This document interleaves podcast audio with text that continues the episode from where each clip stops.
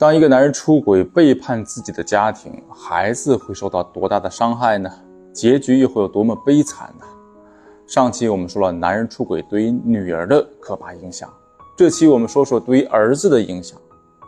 当一个家庭出现背叛，我们发现此时父母任何一方都无法正常扮演父母的角色了，他们会变成孩子的施害者。如果父亲比较强势，能够给孩子提供更多的资源。孩子就只能把矛头指向女性，有些男孩会变得仇恨和鄙视女性，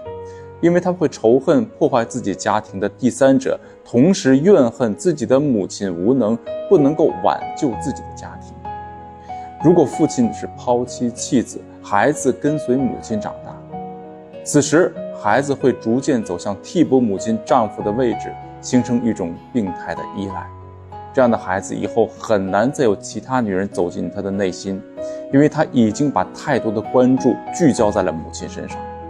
母亲对于他的影响也是混乱和畸形的，这种混乱的影响很难独自通过主观的意志去调整，